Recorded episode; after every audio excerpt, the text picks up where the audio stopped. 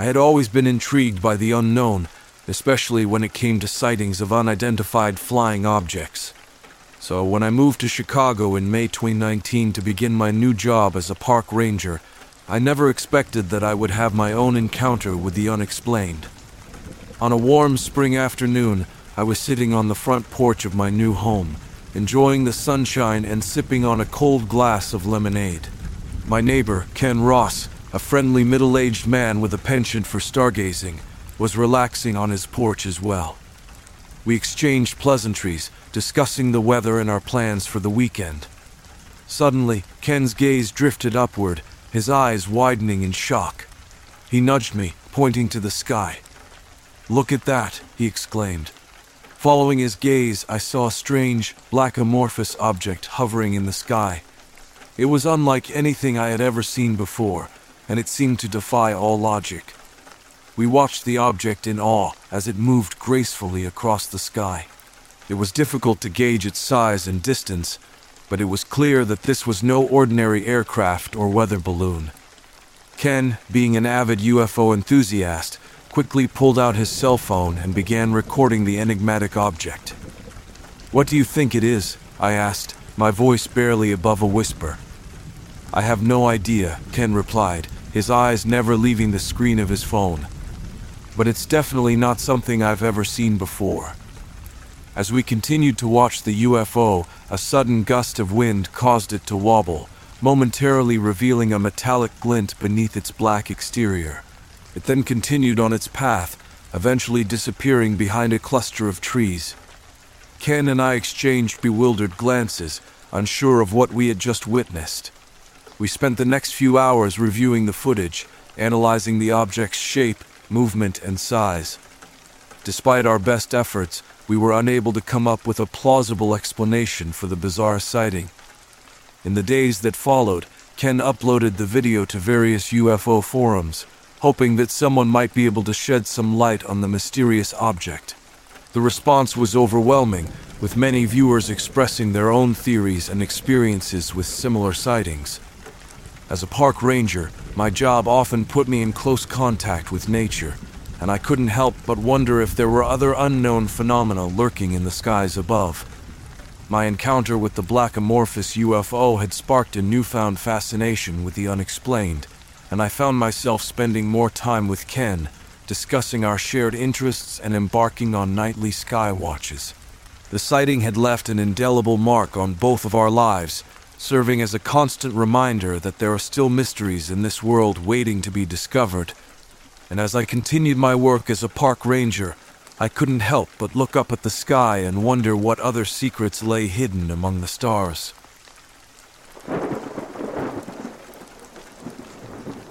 As soon as I turned 18, my parents demanded that I got a job. When three months passed, I was still unemployed. They went out and did it for me. I got hired at my family's ranger business, supplied places with rangers, and we'd go out and protect the park for however long the rangers' owners could pay.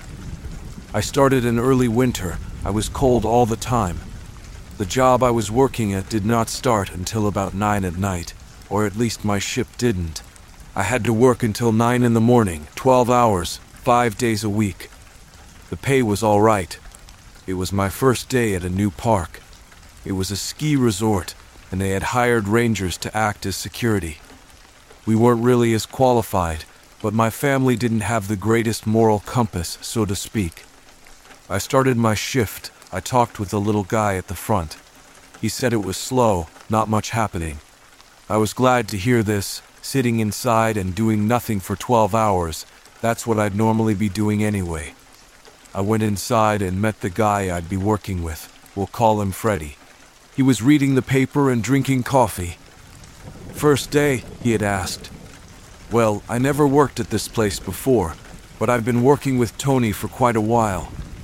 It's a good business, I trust him. He responded with a little chuckle and went back to sipping his coffee.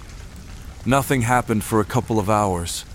We sat back and relaxed. It talked about our lives and even got into a funny conversation about my uncle. About three hours in, we heard a loud banging at the door. Freddy got up to open it. There was nothing there, aside from a trail in the snow leading to the door. There wasn't much we could think about it. Maybe a bird or an animal, I don't know, Freddy said, getting back to his seat. I thought it was a bit weird for a bird to slam into the door fast enough to make a bang that loud and still somehow get back up and walk out of sight. I didn't say anything, I just shrugged, whatever. After even more sitting and talking, Freddy got up and said that he was going to use the bathroom. He jokingly asked if I could hold on the fort, then went outside to use the restroom. I leaned back in my chair, quietly singing a Billy Joel song that had been stuck in my head when Freddy basically kicked the door in, holding his hand. It was cut up and bleeding badly. I did not think to ask questions, so I shot up, ran to the first aid cabinet, grabbing the wrap, and put it around his arm. What happened out there? I'd asked him. He looked at my eyes and opened his mouth. There was another super loud bang on the door. I rushed to the door and locked it. I didn't know what was out there, but I did not feel like waiting for it to realize the door was open. Freddy was screaming in pain. I wrapped his wounds, but it wouldn't keep up forever. I went over to the phone, I picked it up, it called an ambulance. I explained that something attacked my coworker. They asked what, I told them I don't know, and they gave me a half-assed, we'll send somebody, and I hung up. They asked to stand in line with them, but I didn't see how that would stop Freddy from bleeding out. Freddy slumped down, leaning against the table in the room. I slapped his face slightly to keep him awake. Freddy, who did this? He cleaned his eyes and couldn't be bothered to keep his head anymore. He was out. His cut was worse than I thought, and the ambulance needed to come very quickly. As I put a blanket on him, another loud bang at the window made me jump.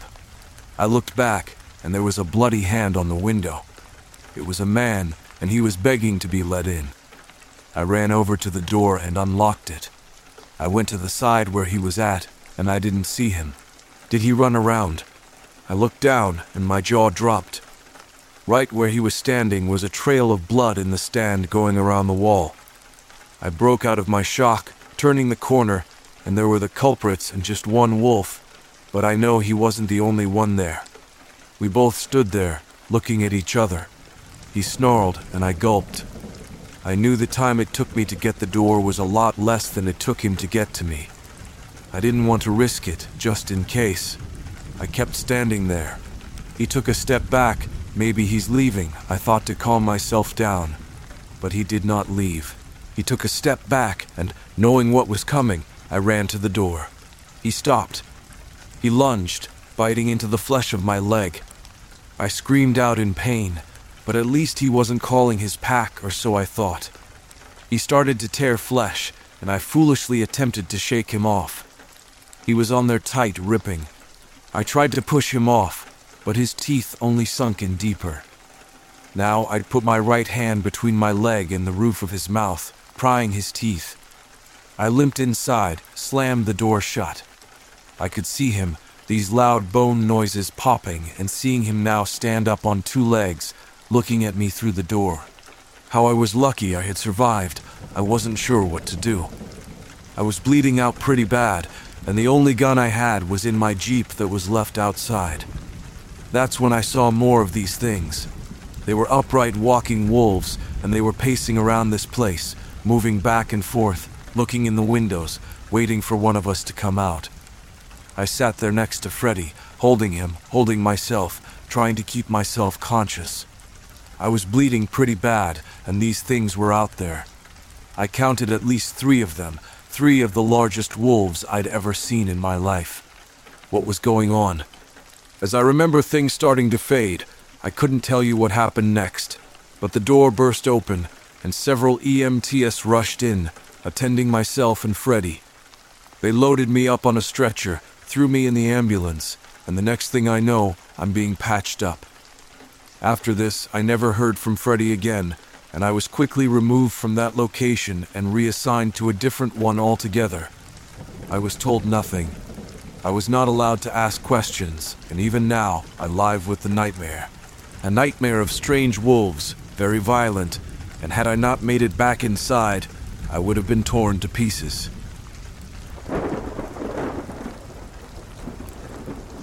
The sun was just beginning to set as I arrived at the ridge overlooking the lower Molalla River. I was a cryptid investigator, and I had spent countless weekends exploring the wilderness searching for evidence of unknown creatures. This particular weekend, I was intrigued by the recent reports of strange rapping noises coming from this area.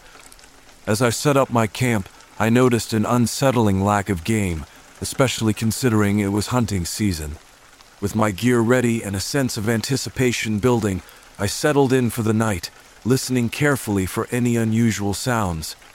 As darkness enveloped the landscape, I suddenly heard a distinct rapping on a tree not too far from my campsite. Excited, I grabbed a branch and began to rap out my own patterns in response. Over the course of 15 minutes, I heard raps coming from three other locations, each with their unique patterns a series of two raps followed by a pause, and then three raps, transitioning from a slow to a fast beat. One of the sounds was oddly dull, as if it were made by pounding on a rotten log. Then, just as suddenly as they began, the rapping sound ceased. I continued to rap out my own patterns throughout the rest of the weekend and into Monday, but there was no further response. On my last day in the area, I decided to explore the surrounding woods and came across a park ranger named Lori. I told her about my experience with the rapping sounds and asked if she had any insights or theories. Well, Lori began, I've heard those rapping noises too, and I've always wondered if it might be another hunter or a child playing around. But I've also considered the possibility that we might be communicating with an unknown species. It sounds like something straight out of Star Trek, doesn't it?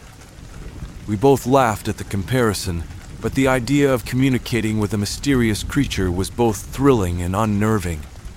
As I packed up my gear and prepared to leave the ridge, I couldn't help but feel a sense of wonder and curiosity. The rapping sounds remained unexplained, and the thought of an unknown predator lurking in the woods continued to haunt my imagination. As I drove away from the lower Molalla River, I promised myself that I would return someday hoping to unravel the mystery behind the rapping sounds and uncover the truth about the enigmatic creatures that may dwell within the depths of the forest.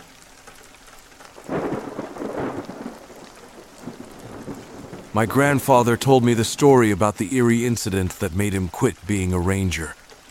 My grandfather used to work to be a park ranger in Uganda and had many stories to tell us about misbehaving teenagers who thought it was funny to stay illegally in the park overnight white supremacist tourists who think they could hunt any time, and even indigenous people who believe the land belonged to them. But this time, he told me the story why he resigned from being a ranger, as he thought it was old enough to hear this creepy story, and after hearing it, I'm thankful for him quitting, or else I probably wouldn't be here today. One day, he and his coworker, we'll call him Sam, went out to patrol at night. As they were walking, they saw a very high, unusual amount of snake activity everywhere.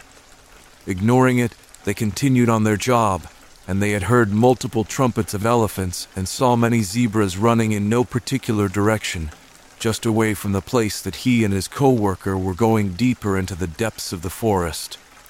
They assumed that it was somebody, possibly teenagers, causing trouble. This made them cautious and alert for danger. They continued going deeper in with their rifles loaded and lamps in front of them. Then they saw a blue shimmery light glowing in the shape of a circle in the forest. It looked to be like a portal. My grandfather had advised his co-worker to examine it. As Sam leaned in to touch it, he was immediately sucked in like a vacuum. Now, I'm not relating Derek to trash, but who touches a portal? After waiting a few moments for Derek to come out, but as expected, he didn't. My grandfather ran away from the portal and towards the cabin of rangers. There, he shared this unnatural incident with the rest of the rangers who slept there. They collectively decided to go check it out the next morning. The next morning, they went to the same place when my grandfather saw the portal. There was no portal and no sign of Derek either. His co-workers then did not believe him and said that Derek must have slipped drugs and hallucinated the whole thing. My grandfather resigned after that. He did not want to see more supernatural incidents happening and also did not want to die. and there was a huge cover up that happened with Derek and him disappearing. Is he still alive in some alternate universe? Did he turn into something like a ghost? Is he dead? Nobody knows.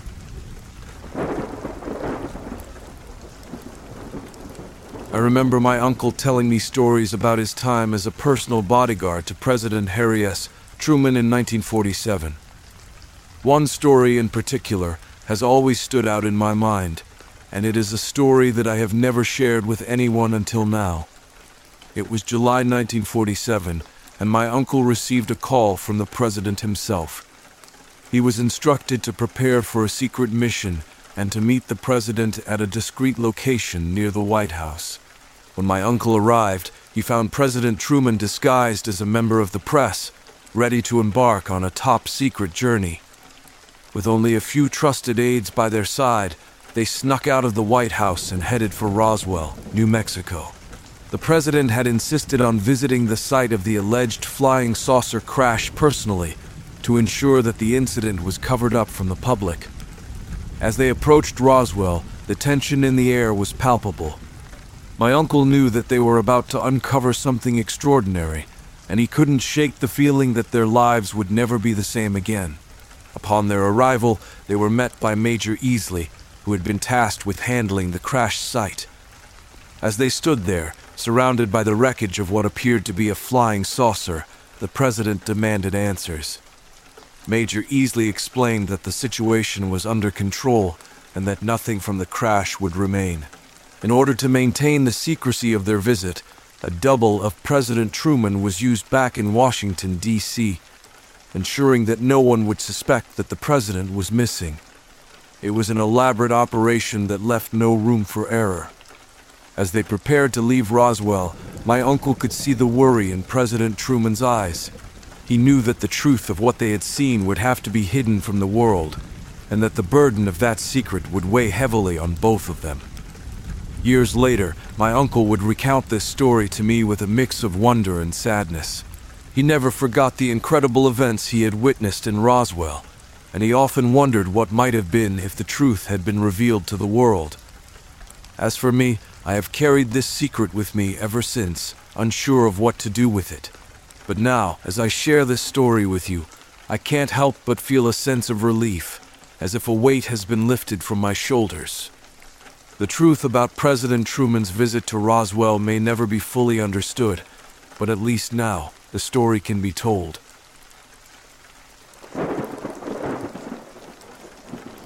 We live in an older house that my dad remodeled about 10 years ago. The house is about 60 years old, and we have had a few over the last year. Or I guess I just notice it more that we have sun and my head stays on a swivel all the time. Just little things like a voice or a noise that we can never figure out what caused it. Heard someone cough one night, looked at my wife, and she asked if it was me. Have had cups fall off the counter. The ones that freak me out is when the dog starts barking, and I try to put it up to the fact that labs are scared of their own shadow. But about three months ago, I was up putting my son back into bed. My dog was standing in the doorway, wife was in bed. I heard footsteps walking down the hall, and my son asked if mommy was up, so I said yes. Then the dog turns to face the hall with teeth bared and barking like she's about to rip something apart, which is odd for her. I look down the hall ready to deal with whatever she is freaking out over and see nothing. I look in the bedroom and my wife is still in bed. I didn't sleep that night or a few after that. Funny part is, ever since this ugly stray cat showed up about six weeks ago, it has all stopped. I guess that cats are good for something other than killing field mice.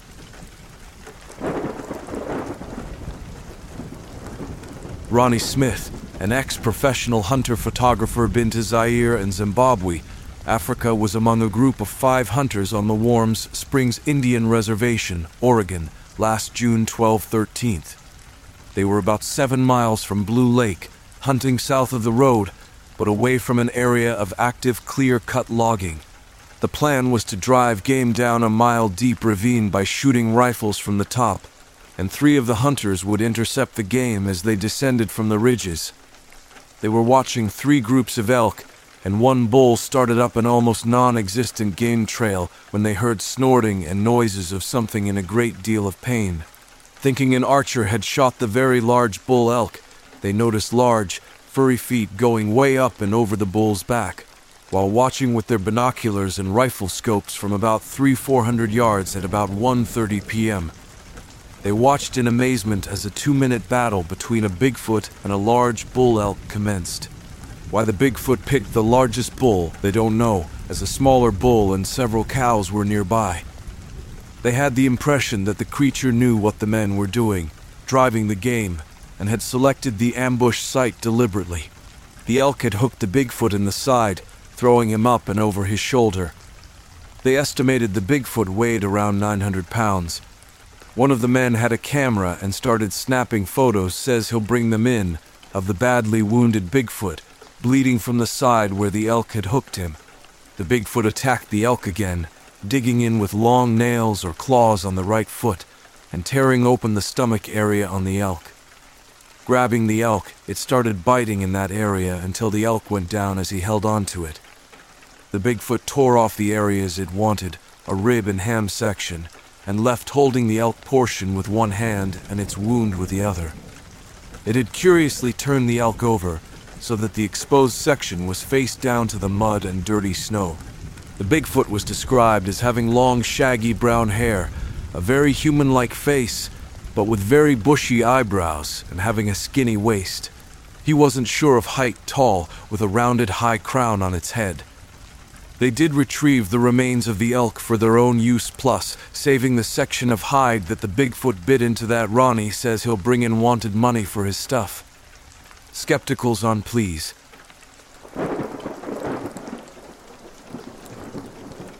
When I was 1920, I lived in Maryland and was obsessed with photographing abandoned houses in some of the rundown suburban areas around where I grew up. I got arrested, aka driven home in cuffs, and slapped on the wrist a lot for trespassing, but I was dumb and this didn't stop me. So I went to this abandoned house that supposedly a cop was killed in, and now no one lived there. It was pretty odd inside. The floor was a foot deep with just broken furniture and detritus. It was like whoever abandoned the place left everything they owned there, and then kids came in and smashed it all and left it on the floor. Creepy house, but I didn't feel anything oppressive or weird about it. I was there during the day alone, but I didn't get any chills or anything. Took photos of the downstairs and then went upstairs. The stairs were wood and looked pretty secure, not obviously rotted or anything. While I'm up there, I heard a cop car pull up outside and chirp its siren. Two cops came into the house and I yelled down where I was. One of the cops told me to stay there and started to come upstairs. I had gone up no problem, and this dude was a skinny little rookie looking dude, so we were honestly probably the same weight. Except that every time he put his weight on one of the steps, it broke sometimes just a little so he kept going, but twice his foot went all the way through the step. It was the weirdest thing. Eventually, he backed off and I came down. None of the upper steps broke for me, and I jumped down over the broken ones. They took me home, and it was fine, but that's still the weirdest experience of my life. Maybe something in that house still really hated cops.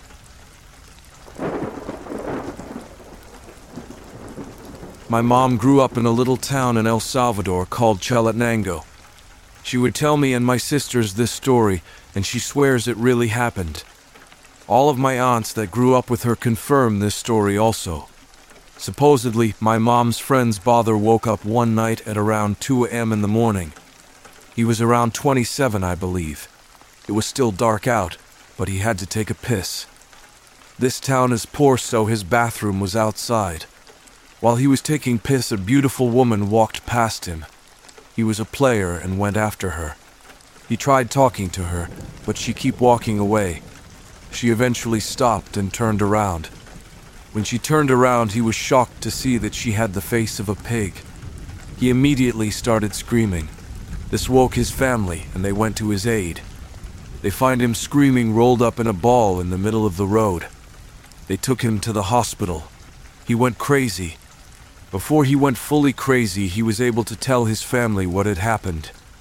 My mom's friend told her what had happened to her brother. All of the neighbors that lived around the man that this happened to heard him screaming also and looked out their windows and saw him there.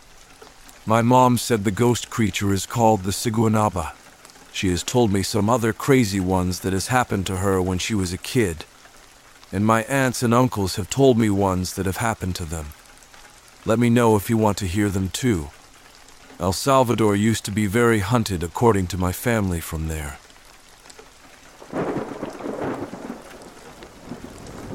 There is a good sized field give or take 60 acres along the river just south of the old ford. This field is longer than wide, running north to south. More than a few stone points have been found in this field over the years. The entire area to this day is full of deer and turkey, and was probably even more so before white men. Heck, I'm sure there were elk, deer, wolves, and bear in abundance in those times when it was all forest. It was for sure fertile hunting ground, and people have been there for thousands of years. To this point, I have been remiss in pointing out the area across the river east of the property is a state game area. My wife's cousin is a solid guy. Let's call him Jay, for these purposes. Jay. He is a hard working family man, serious when he needs to be, and funny as hell in deer camp. I've never known him to exaggerate or stretch the truth. He relates a story when he was in high school and he and another cousin were tasked with disking the big field along the river. They started on it one weeknight after dinner. It had been pretty dry and things were dusty. The way they went about it was he was on one tractor, slightly behind, and to the side of the other cousin on his tractor going north and south. They did it this way so as to cover more ground and get it done quickly. Jay says they were about one third of the way through the field when the sun began to set. It was then he started to see in the tractor's headlights what he thought were the outlines of figures swirling in the dust kicked up by the discs and the tractors. His first thought was his mind was just playing trick on him, so he ignored it until the next pass when he got about midfield and distinctly saw what appeared to be people with long hair dressed in what he described as native clothing. When he got to the end of the field, the other cousin had stopped his tractor and was climbing off. Jay stopped his tractor, got off, and went to see what the other cousin wanted. He said they both stood looking at each for a moment when they both said at the same time, Did you see anything weird in the dust?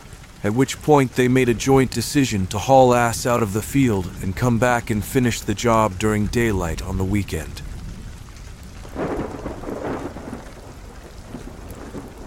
I remember it like it was yesterday, May 9, 1981.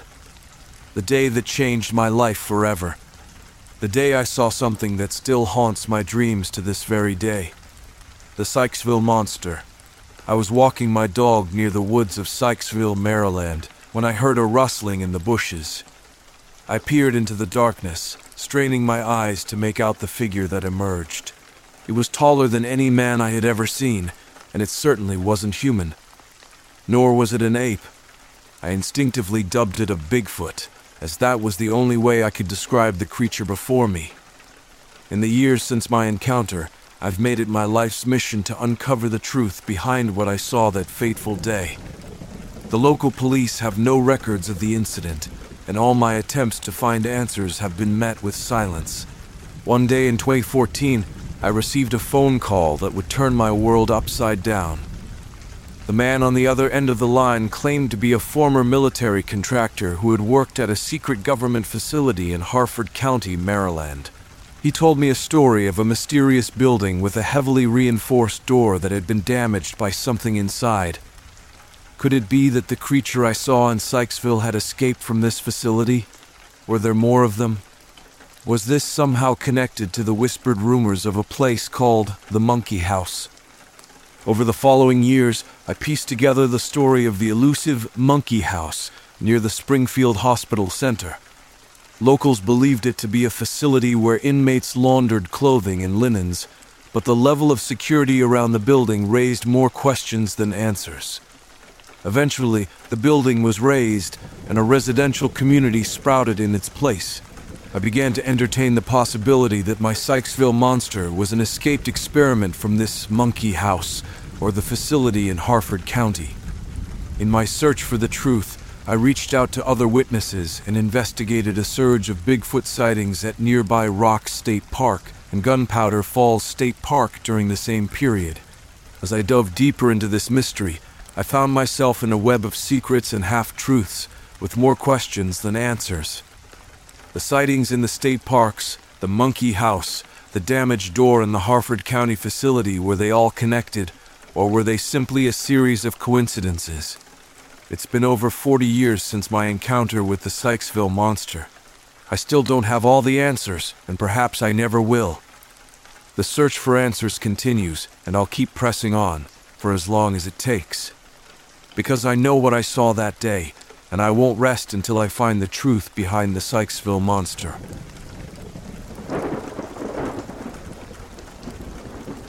One evening, as the sun dipped below the horizon, I decided to go for a hike in the Santa Monica Mountains in Los Angeles.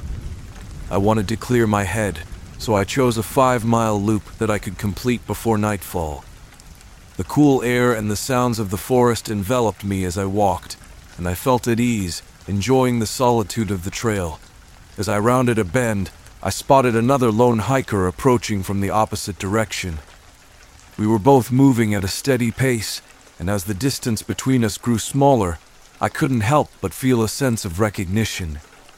I squinted my eyes, trying to place the familiar face, when it suddenly hit me like a lightning bolt. I knew this person, he was the actor who played James Gumb, also known as Buffalo Bill, in the movie Silence of the Lambs. My heart raced as the character's chilling persona flashed through my mind, and I couldn't help but feel a pang of fear. I knew he was just an actor, but the character he portrayed had left an indelible mark on my memory. We continued to approach each other, and as we got within three feet of one another, our eyes met. He must have seen the shock and recognition in my expression, for his eyes held a sad and resigned acknowledgement. Yes, I'm him. No, I'm not really a serial killer. Despite knowing the truth, I couldn't shake the uneasy feeling that had settled in my chest. I walked briskly past him, my heart still pounding, and resisted the urge to glance back until I was a good 100 yards down the trail. I finally stole a quick look over my shoulder, relieved to see that he had continued on his way, just another hiker enjoying the peacefulness of the mountains. The remainder of my hike was consumed by thoughts of that brief encounter. It was a stark reminder of how the characters actors play can haunt them, and those who recognize them long after the credits have rolled. As I completed the loop and headed back to my car, the last light of the day fading from the sky, I couldn't help but feel grateful that I had met an actor who had played such a memorable character and not the character himself.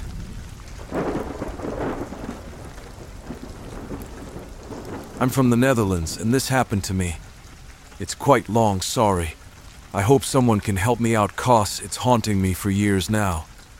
When I was younger, I always had this feeling someone was standing behind me, and I saw black shadows every morning. I stopped seeing them and moved on until this happened. I was 15 and I lived in some sort of mental hospital thing. One night, I saw this figure in the middle of my room against the wall. It was very tall, like nine feet or something very skinny, like you could see his ribs and spine. It had a gray or blackish skin. He had big black eyes and a lurking smile with sharp teeth. He had very long limbs, arms, legs, feet, hands. I remember he had a chain around his neck, and he had little horns. He was very slow. In that time, I was in an abusive relationship and I was very depressed. I left the mental institute and got back home. It seemed to haunt me every time I got into a new relationship. If I brought my girlfriend home, my behavior changed. I got grumpy, irritated, and if she gave me love, I got terrified. My whole body started to shake, and talking was hard. When we broke up, everything was fine again, and I could leave it behind.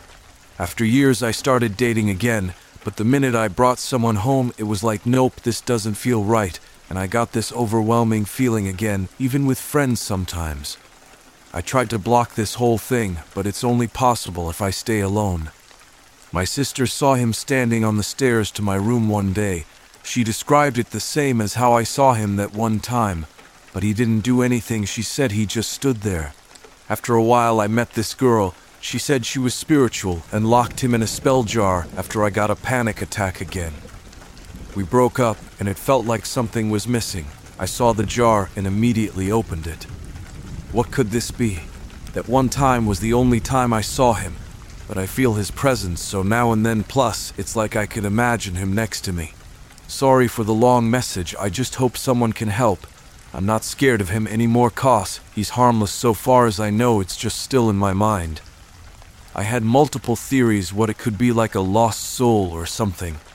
Thank you for your time, and hopefully I get a bit wiser.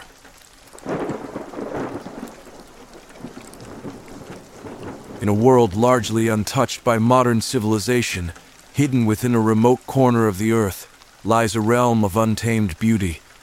Towering trees reach for the sky, their leaves forming a verdant canopy that shelters a remarkable array of creatures. This is where my journey begins a tale of dedication, unity, and the unwavering commitment of a team working to safeguard the last vestiges of a fragile ecosystem. I'm Ava, and I'm a part of a remarkable team of conservationists and hunters. We've gathered from all corners of the globe to protect the endangered species that call this remote paradise home.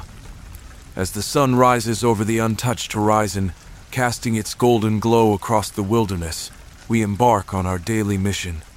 Our partnership is unconventional, bridging the gap between those who have dedicated their lives to preserving nature and those whose skills were once employed in taking it down. Yet, our shared commitment binds us in ways words cannot capture. Together, we work to dismantle poaching networks that threaten the very heart of this ecosystem. The challenges we face are formidable, our adversaries driven by greed and ignorance.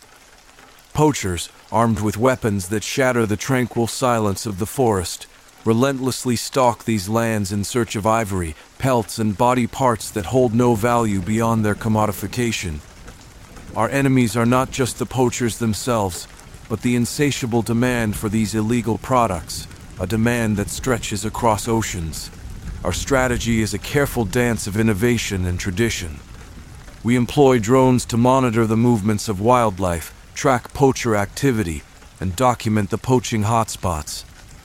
Our knowledge of the land is deep rooted, passed down from generations of hunters who have evolved into protectors.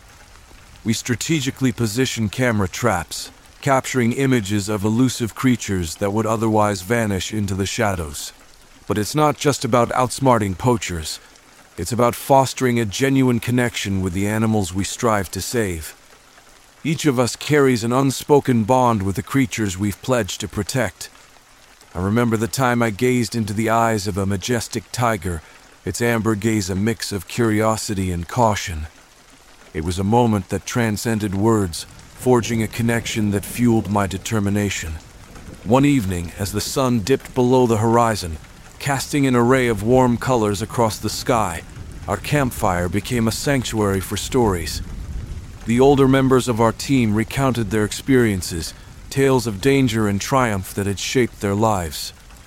As the stories flowed, I realized that beneath their rugged exteriors lay hearts that beat in harmony with the rhythm of the wilderness. But it wasn't just about camaraderie, it was about resilience. We've faced setbacks that would have broken lesser spirits. We've mourned the loss of some of the most majestic beings to the cruelty of poaching, feeling the weight of responsibility for their deaths. Yet, from those ashes of despair rose a determination to fight harder, to innovate more, to connect deeper. As time marches on, our efforts yield results.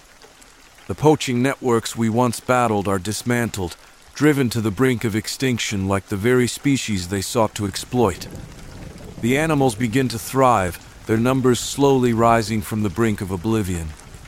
Our triumphs are marked by the haunting calls of birds, the distant roars of lions, and the rustling of leaves as creatures once on the verge of vanishing return to reclaim their place. Our journey continues, an unyielding dedication to a world where humanity and nature coexist in harmony. As the sun sets over the wilderness, casting long shadows across the land we've sworn to protect, I know that our story is far from over.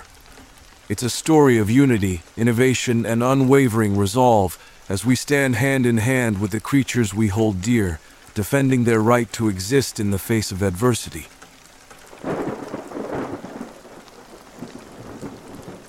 My husband is a social worker and worked in the Austin State Hospital for a while. He was doing emergency mental health work with the police, and their unit was stationed at the hospital. Ash is pretty well known for being haunted. He was working late one night in an office with huge floor to ceiling windows. The office did not have any blinds or window treatments, so when the lights are on at night, the area outside the windows are pitch black. One of the windows was actually a door that was always locked. He doesn't even think it opens anymore because the building is so old. The area outside the windows is a courtyard that is inaccessible because it's sandwiched by other buildings. To get to it, you'd need a key to get through one of the generally never open doors from one of the other buildings. Most of these buildings are empty or abandoned. Ash was defunded years ago, so a lot of the buildings are in total disrepair. This particular night, he was alone and got up to go to the bathroom. He was always creeped out by the windows. When he got up to go to the bathroom, he looked out the window and saw a man standing in the abandoned courtyard staring back at him. He freaked out and called security. They searched the area and never found anyone. He told his co workers, and they said, Don't ever tell me anything like that again. He used to joke that it was a ghost who would attack counselors but not social workers to freak out his LPC coworkers.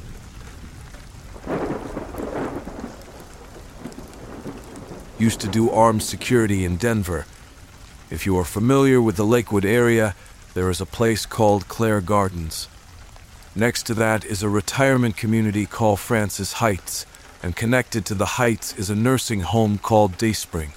The place is rumored to be haunted. I was told that it was all built over an old orphanage that was ran by two nuns and a priest whom neglected the orphans there, and apparently some of the kids that died are buried there.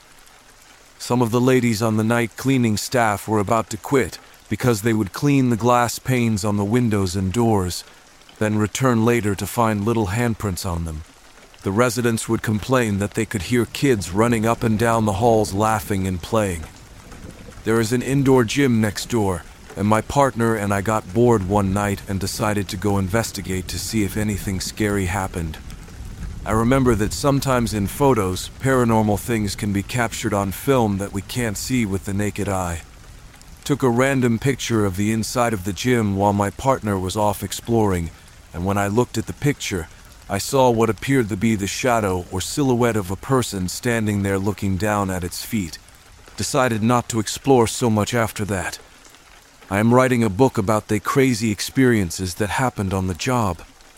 People think nothing happens on duty as a rent a cop. We have our days too LOL.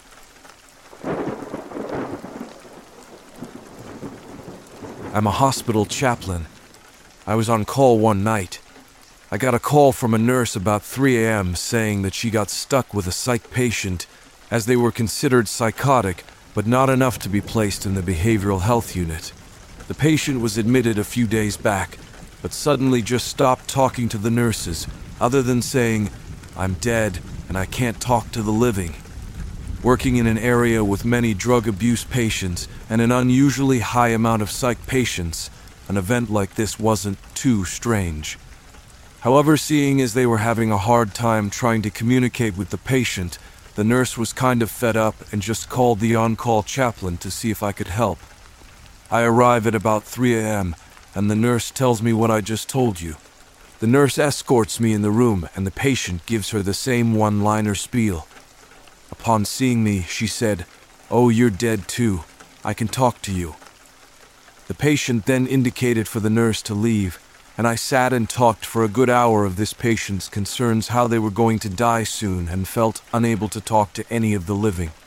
However, the patient insisted that I was dead too, and that I was the only one she could talk to. Without breaking HIPAA, she gave some general end of life concerns one would typically see, with the added benefit of how she was able to get glimpses of heaven, but because of this could not really talk to the living. Having personally responded to other behavioral health complaints involving religious psychosis, I took this as another typical case. I was able to get the information and communicate the wishes of the nurse, and after explaining the details to the nurse, left shortly that after. I made it back home and am just getting to sleep as I get a call from the operator saying there is a code in the same room and patient I just left, and I was asked to come back in. By the time I made it to the hospital, the patient had died. Arguably the weirdest case I've ever handled.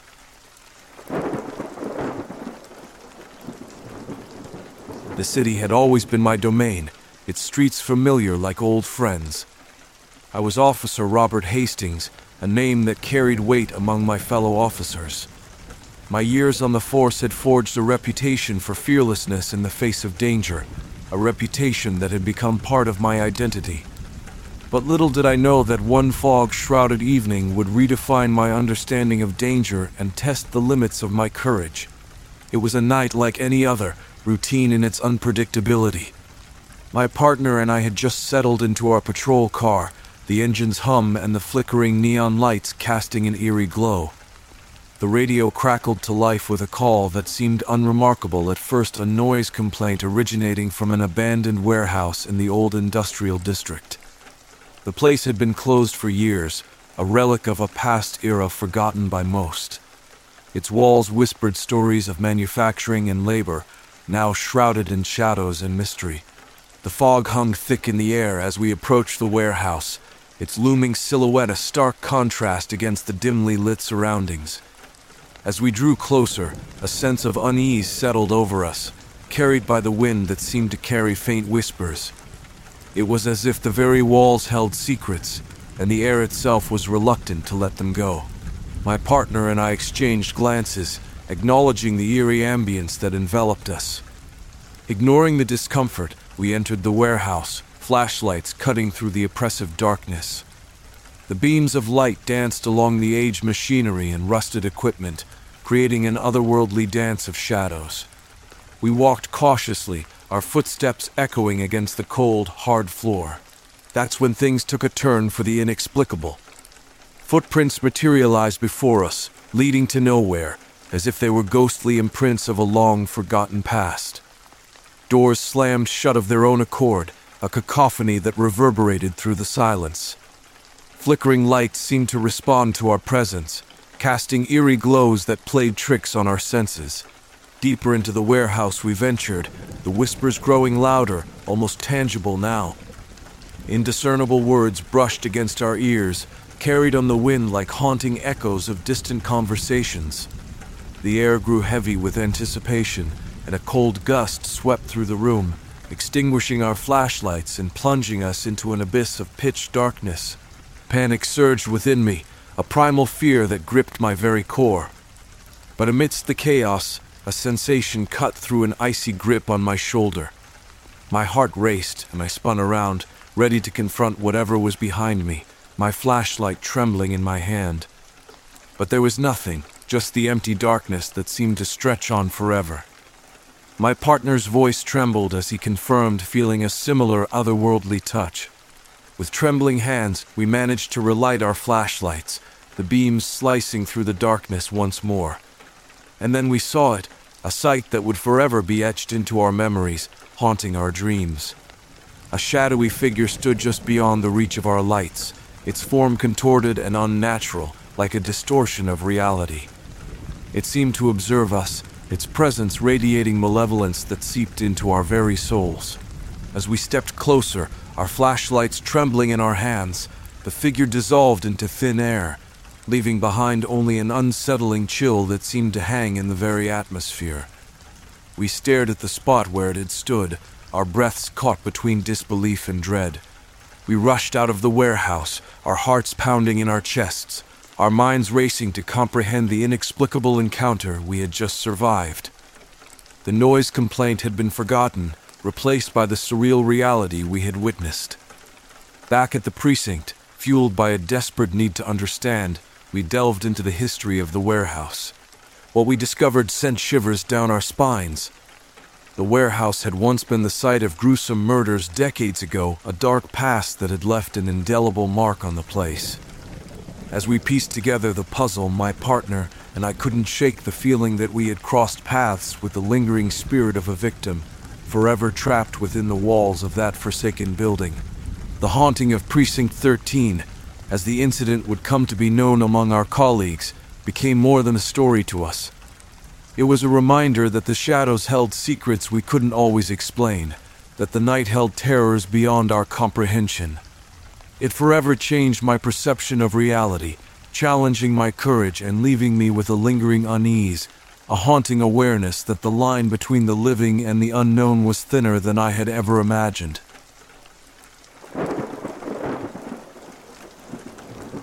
I used to work as a police officer but I left the job about a year ago to pursue my passion for outdoor activities. So last summer, I went on a camping trip with a group of friends to the Illahee Flat near Roseburg. We were having a great time, enjoying the beautiful scenery and the peace and quiet of the forest. But then something strange happened. We were all gathered around the campfire, chatting and roasting marshmallows, when we heard a rustling in the woods. At first, we thought it was just an animal, but then we saw a huge creature emerge from the trees. It was a Bigfoot. At least, that's what it looked like to me. It was about three, four hundred feet away, but even from that distance, I could see it clearly. It was walking on two legs, just like a human, and swinging its arms as it moved. It was a surreal sight, and I could feel the hair on the back of my neck standing up. There were twelve of us there, and we all saw the creature. Some of us were scared, while others were just fascinated by the sight. We watched as the Bigfoot crossed a 600 foot wide clearing, then disappeared into the woods on the other side.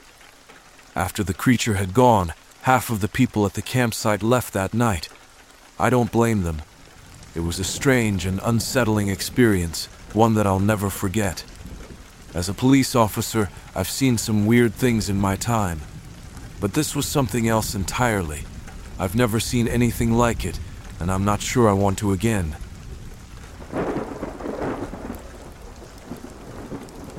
I was bow hunting with my husband, father in law, and 14 year old brother in law. We had just set out on our evening hunt, having arrived at camp the day before.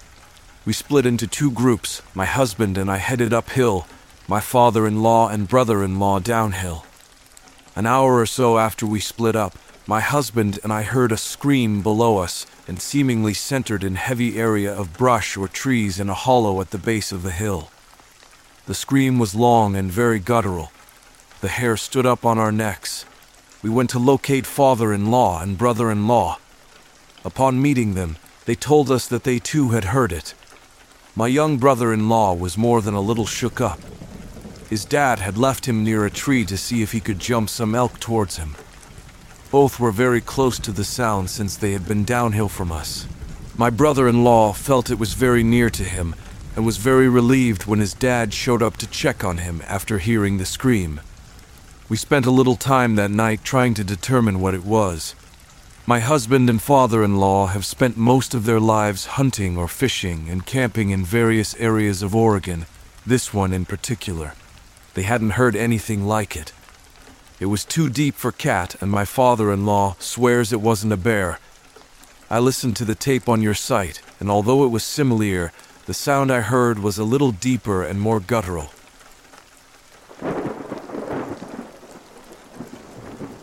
I used to work as a police officer. I'm from France, so that's where all this takes place. I quit the job about five years ago.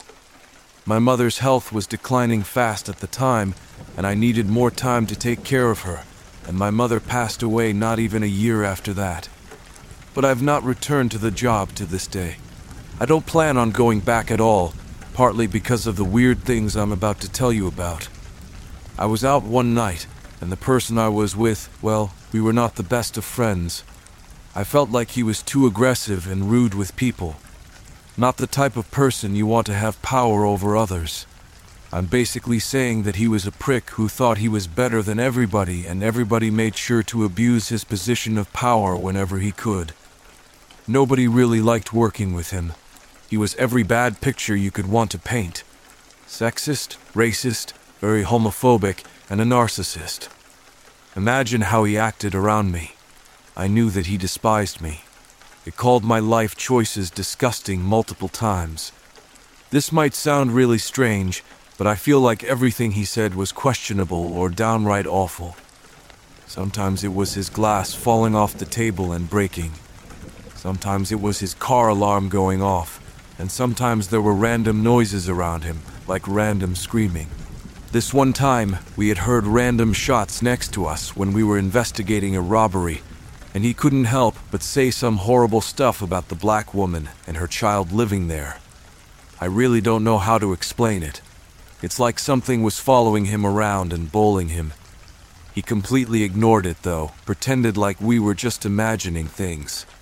There was no way he didn't see it. It wasn't karma. It was something bad, like an entity. I knew that it made all of us feel uncomfortable and kind of scared in some way. It was freaky, and that one night I was working with him was the most confusing night of my life. He was exceptionally grumpy that evening and made sure to show me throughout our entire shift. He kept on complaining about his family, his neighbors, and our colleagues and gossiping to my face. I tried my best to ignore him, but it began getting out of hand. He was really starting to piss me off. Throughout the night, there were several small incidents that happened. Some small and not too worrisome, but some were really scaring me. The first thing that happened in the car was the radio all of a sudden turning up in static. He turned it down and continued driving as if he didn't think it was weird. After a little while during one of his obnoxious rants, his coffee cup flew out of the cup holder towards him. This one scared me. It obviously couldn't have fallen out of the cup holder. It was basically launched at him. Again, he didn't seem to care at all and continued talking. After that, it was quiet for a while. Not that many people were out and about on the streets, so the shift was more calm. Everything turned around after that, though. It just got way worse. Out of the corner of my eye, I saw something running from the side of the road right in front of our car. We hit the brakes, and before he could come to a stop, you could feel that we had hit it. What I saw looked like a black cat, so I just assumed we had killed it. I was surprised by him braking. I didn't think he's the type of person that cared about that. You'd almost expect him to drive faster for something like that. We both got out of the car to see what happened, but to our surprise, there was nothing. I was sure that we had hit an animal, we both did, and he was just as confused as I was, but said the animal had probably been able to get away from the vehicle, that maybe we had just hit something else, and none of this made sense whatsoever. We got back into the car. We were both very quiet at this point. After a couple of minutes, I almost launched out of my seat. My partner hits the brakes out of the car out of nowhere. We come to a stop, and I asked him what had happened. Now he looked scared. I had not seen him act like this ever, so it worried me. He told me that whilst we were driving, he sees a light behind the car, so he looks into the rearview mirror, and what he had seen terrified him. In the back seat of the car, according to him, was a woman dressed in all black. She stared right at him with a straight face. He said he immediately pushed the brakes, and when he looked back up, she was gone. I could tell that he was not okay at all. As soon as he told me this, I saw somebody standing to the other side of the road from the corner of my eye. I soon turned around to look from there. They were then gone. I cannot tell you how uncomfortable I felt. Seeing him being equally as freaked out as I was made it worse. He had ignored everything up until this point, but could not ignore what we had seen that night. We didn't talk about it after. You'd expect something like that to change a person, and after a couple of days of him being more quiet, he went back to his old ways.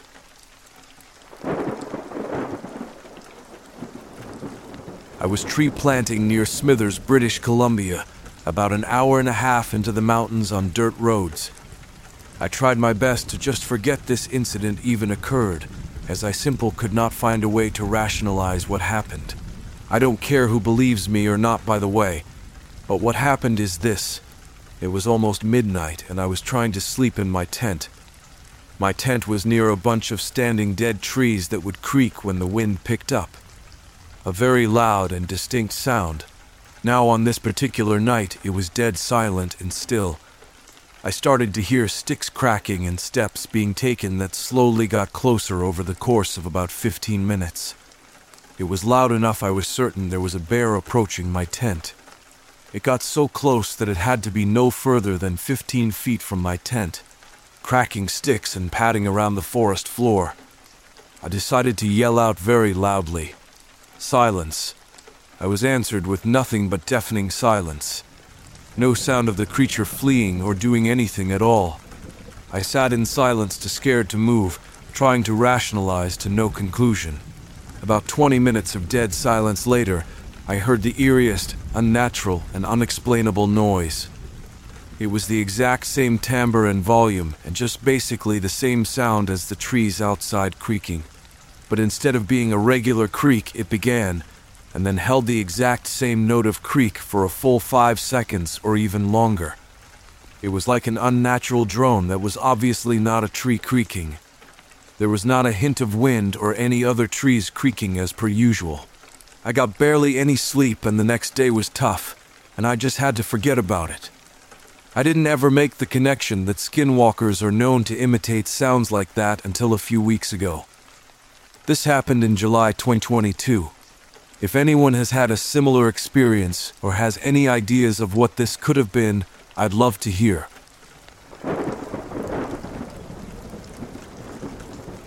Let me begin by saying that I am currently on mobile, and this may or may not end up in a confusing format.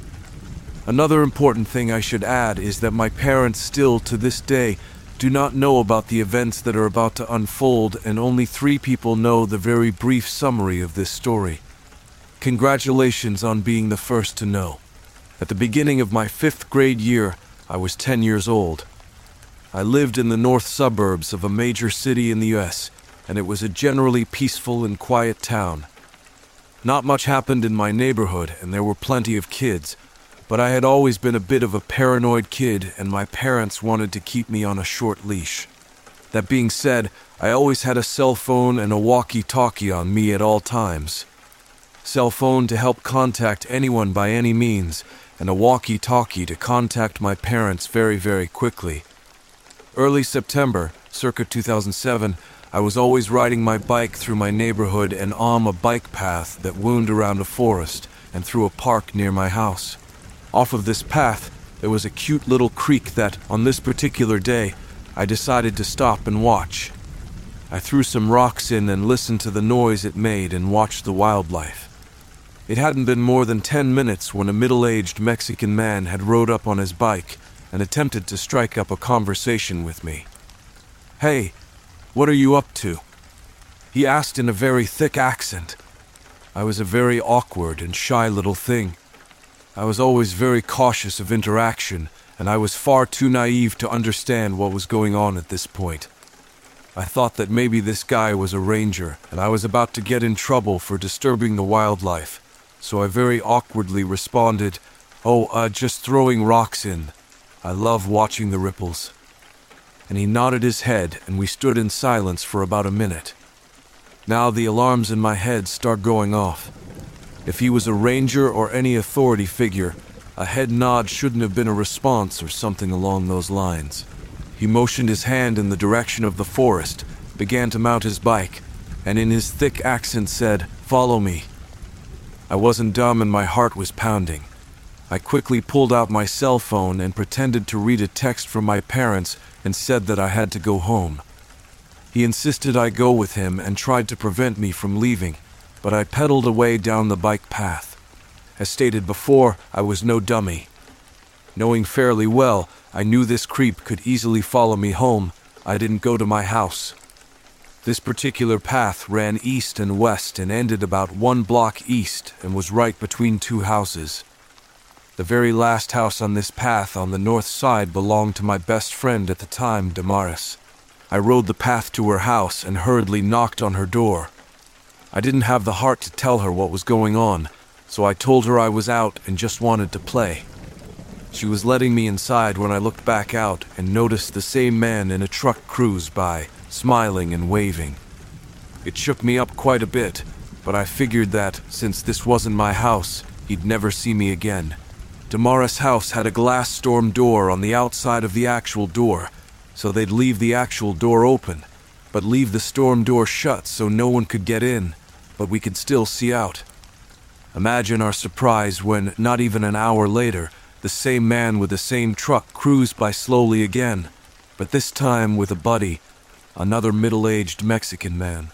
They both smiled, but the original man was pointing me out to his buddy. I was really panicking at this point, but kept my cool as to not freak out Damaris and her family. That night, I had stayed over at her house past dark, so my parents would have no choice but drive to pick me up instead of ride home alone. Things returned to normal for about a week. I hadn't seen that man or that truck at all, and I don't think he ever did see my real house. But when school started the next Monday, things got weird. I was at my bus stop before anyone else because I was a punctual little shit. There it was. The same truck came rolling by. The same tan colored, rusty, ugly pickup truck with the same man. I began to panic, but I was completely unsure of what to do. I just kind of paced and back further and further away from that side of the street.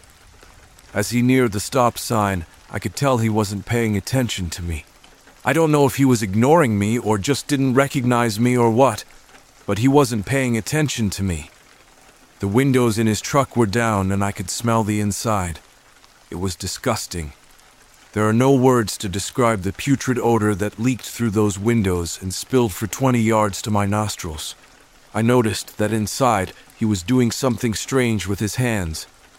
It was a strange juggling motion with his hand, and there was a very strange white liquid being sprayed around in the front seat. But he ignored me, and that's all that mattered to me at that point. I was safe, and that's how things carried on for about two months after that incident. Near the end of this man's strange daily drive by rituals, I remember saying something vague to a teacher about it, and I had been asked a few questions and then left alone about it. The next week, as suddenly as it had began, the drive by stopped, I was absolutely relieved and happy that I didn't have to see this man ever again, but there was something uneasy about the way everything seemed to stop. It wasn't until I was about 14 or 15 that I had learned what it was that he was doing in his car every morning. He had been masturbating every time he had passed me. I don't know whatever became of that man, nor do I care. I am led to believe that he was found out and locked up in jail for the rest of his life and I certainly do hope that is the case. Whatever it is that happened to him, I hope it was awful.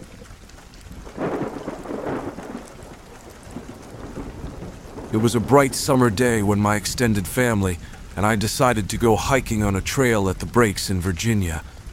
We had planned this trip for weeks, excited about spending some quality time together and reconnecting with nature. The weather was perfect, and spirits were high as we embarked on our adventure. As we hiked deeper into the woods, we chatted and laughed, enjoying each other's company. The trail was beautiful, with lush greenery surrounding us and the sound of birdsong filling the air. It felt like we were miles away from the hustle and bustle of everyday life. After hiking for a couple of hours, we came across a large rock that appeared to be the site of some sort of ritual. The scene was eerie, with strange symbols and what looked like remnants of candles scattered around. I'm not a religious person, but even I couldn't shake the feeling that there was something deeply unsettling about the place. It reminded me of the Blair Witch Project, and I couldn't help but feel a shiver run down my spine. Feeling unnerved, we decided to abandon our hike and head back to the road as quickly as possible. We hurried along the trail, eager to put the unsettling scene behind us. It was then that my mom's cousin's husband revealed that he had a GPS satellite tracker on him, which we could have used an hour before to avoid getting lost. As we followed the GPS, we realized that we had somehow managed to hike all the way to the Virginia Kentucky state border.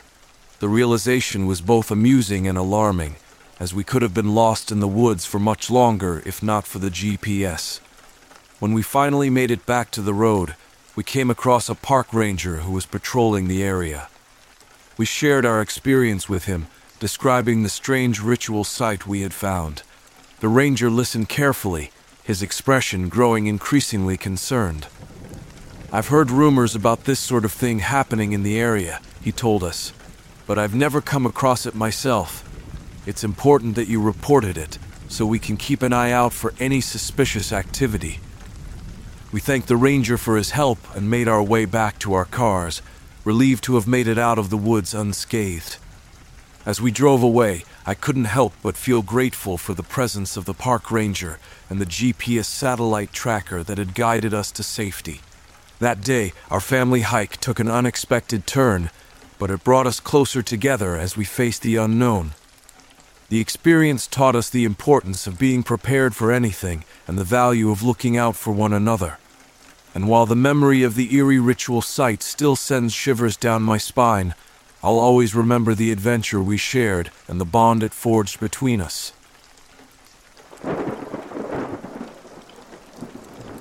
It was a warm summer day, and I had decided to spend it hiking at Gales Creek Park, west of Banks, Oregon. The park was known for its beautiful scenery and challenging two and a half mile trail. As I set off on my adventure, I couldn't help but feel excited about exploring the lush green surroundings. About an hour into my hike, I came across a woman and her daughter who seemed to be intently examining something on the ground. Intrigued, I approached them and introduced myself. The woman, Hannah Horvath, explained that they had found some strange hair near the trail she showed me the whitish hair, which could have belonged to a sheep or a dog, but there was something odd about it. Hannah told me that she and her daughter had been out hiking the trail several times before and had encountered some unusual phenomena. They had heard strange noises, found possible Bigfoot tracks, and even saw a large dropping of 14 inch patty nearby. They had also noticed a tree, about 8 inches thick, that was broken off 5 feet above the ground. As we continued discussing their findings, Park Ranger Ralph approached us, curious about our conversation. We filled him in on the details, and he listened intently, nodding thoughtfully. He revealed that there had been other reports of strange occurrences in the park, and he was investigating them. Ralph examined the hair Hannah had found and told us that it would be sent for analysis to determine its origin. He also took a look at the photos of the possible Bigfoot tracks and the broken tree. Though he remained skeptical, he acknowledged that the evidence was intriguing. With Ranger Ralph's encouragement, Hannah, her daughter, and I continued our hike together, keeping our eyes and ears open for any further clues. As we walked, we shared stories of other strange encounters and speculated on the possibility of a Bigfoot living in the park.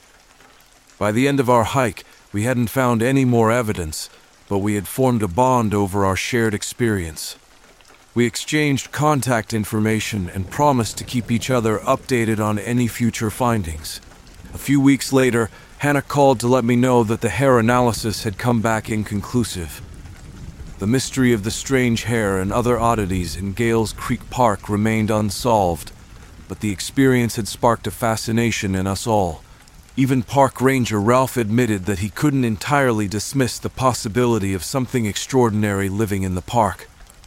The experience at Gales Creek Park left me with a sense of wonder and curiosity about the world around me. Sometimes the unexplained can lead to the most unforgettable adventures and the most unlikely friendships.